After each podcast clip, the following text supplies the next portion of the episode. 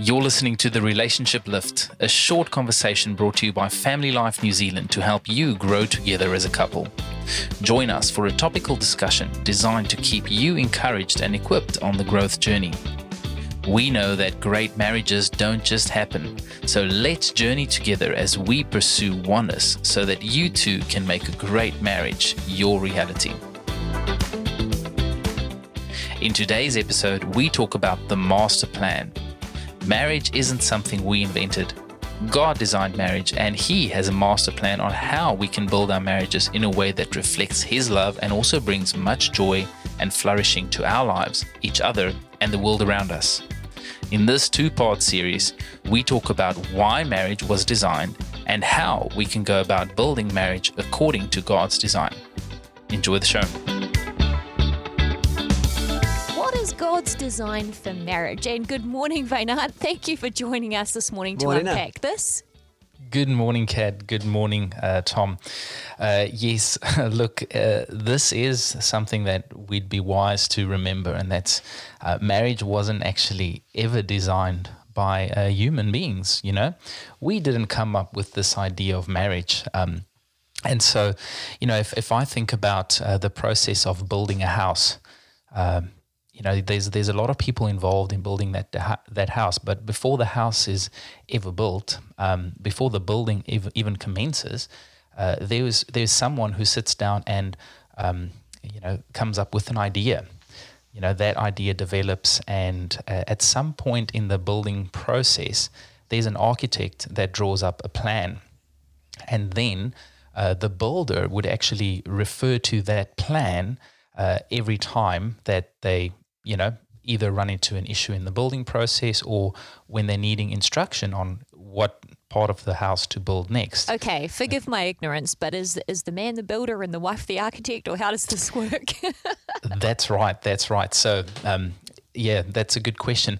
But if you think about it, you know, what we call that in the building world is a master plan. There's a plan that's drawn up, and then the, the building happens off of that plan. Okay. The idea and how that relates to marriage is, you know, God is actually the master planner behind the idea of marriage. And so we'd be wise. We are the builders. So both husband and wife are building our marriage. But the problem most couples face is they, uh, you know, many couples aren't actually building their marriage off of the master plan, which was God's mm. design for marriage. So what I'd like to cover, you know, for, um, eh, talk about is is actually the why marriage was designed, and and one of the the core principles that we find. Uh, as early on in the Bible as the book of Genesis, but then also repeated in the New Testament when um, you know Paul talks in Ephesians. Uh, Paul, the writer of the book of Ephesians, says, um, you know, marriage is a divine mystery. You know, but then he says this mystery actually talks about um, the relationship between Christ and his bride. And uh, so that's the you know one of the, the, the the primary purposes of marriage, and you know we often forget that, is to reflect God's image. Mm. Now, yeah, in, in, in marriage, we have this opportunity. If you think about, um, I'm sure we've all seen that picture of the the mountainside in the lake, and if you look at a picture, it's there's that reflection, right? The the mountain reflected in the lake, and you could almost not distinguish which is the lake and which is the the mountain. You can almost turn the picture upside down; they look the same. So just in the same way that the water in a picture of a you know landscape picture of a mountain and a lake reflects the mountain it is not that mountain, but it is a reflection. We'd be wise to remember that marriage was designed to be a reflection or a representation of Christ. Now, yeah, when we think about this, um, one thing I'm I'm I'm considering too, I was going to say reflecting on, uh, pun intended, I guess, is the sense that you know when we go through our marriage, we go through seasons, and a lot of the time there's a lot of pressure put on our relationship, and I mean this has been highlighted over the last couple of years, of course, with the pandemic, uh, and etc. Um, and so you know we we can lose uh, perspective on understanding, if you will, the master plan for our marriage, perhaps. You know how, how why or maybe why is a better way of phrasing it. Why do people find themselves in that position of struggle? Yeah, look, the the any any building process was never promised to be easy, right? And if we if we think about it, You know, if if we're building something that's worth um, worth celebrating and worth enjoying, it's going to take some work and effort. When we approach our marriage with a with a mindset of, "Hey, we're in this for our own enjoyment," uh, sure, marriage comes uh, along with enjoyment and a lot of other great benefits right? But that's not the purpose of marriage. It was never the purpose mm. of marriage. So I, I, know people experience or they internalize pressure when they forget that you know marriage was actually designed as a way to represent God's image, uh, but there is naturally resistance to that. Um, so marriage, when it does well, when it's flourishing, it has this, um, if I can say, external focus or upward purpose, where we're reflecting upwards that relationship, that vertical. There's a great book um, uh, in the Family Life Resource uh, Center called Vertical Marriage, where you know we're talking about how is this relationship a reflection of my relationship with um, you know with Christ and how is our marriage demonstrating that? So you know couples would be well do what be wise to actually remember that you know this thing was designed by God which means naturally in the spiritual realm we'll have resistance to doing marriage well. Okay and, and we if we forget that we we often we we approach marriage with what are we gaining out of marriage? Hey this isn't serving my needs rather than saying hey what am i bringing to marriage and how am i using this opportunity of being married to represent christ well I actually recall someone telling me about a similar analogy, this idea of vertical marriage, where you've got a triangle, and at the peak of the triangle, there's God and Jesus and the Holy Spirit. But then the two bottom sides are the husband and the wife. And as you go further up the triangle and you go closer to the tip, the husband and wife, the two bottom corners get closer and closer together. And it's that beautiful picture of like when you seek God and you draw near to Him in your faith, in your faith walk, that actually brings you closer to your spouse in the process. Is that what you're referring to? That that is not what I'm referring to, but I should have been. so um, I love that analogy. I'm a models um, person. I love looking at models, and you know, as you were explaining that triangle, absolutely. As we grow close closer to God, there's that automatic um, us growing closer together as a couple.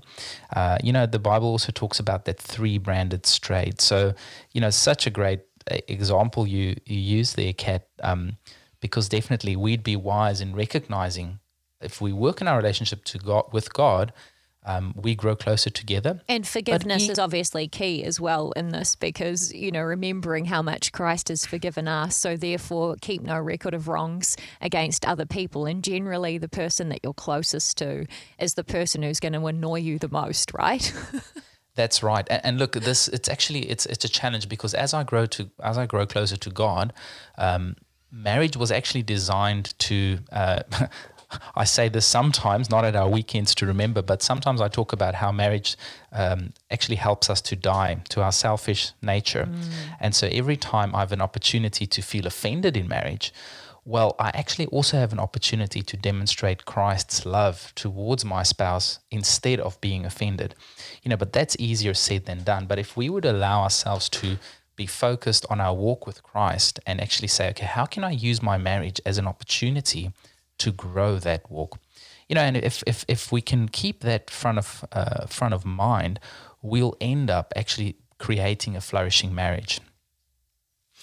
And um, just as we bear in mind time, uh, we're talking about the vertical aspect of our marriage, but obviously we're working together with our with our spouse, and you know, obviously families involved in this as well. So, what are some of these other aspects of marriage that we can also bear in mind in terms of the master plan?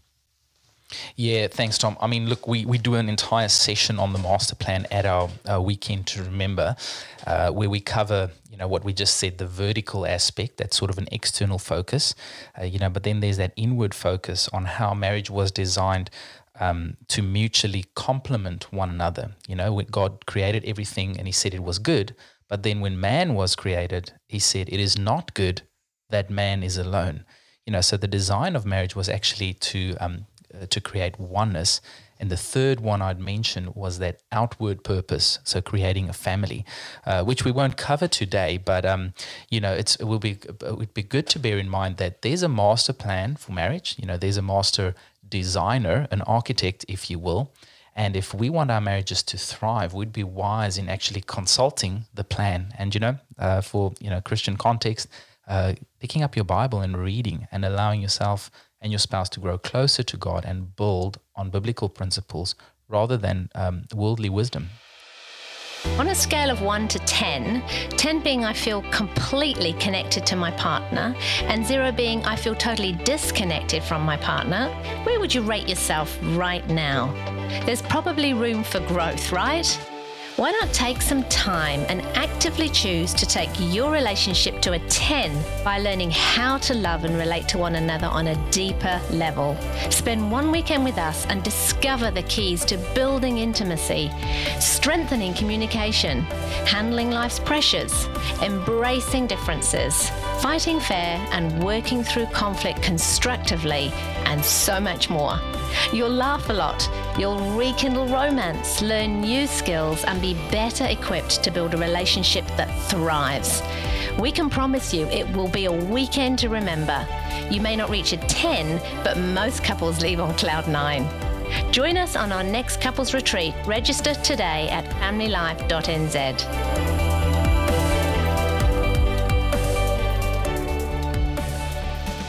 Thanks for listening.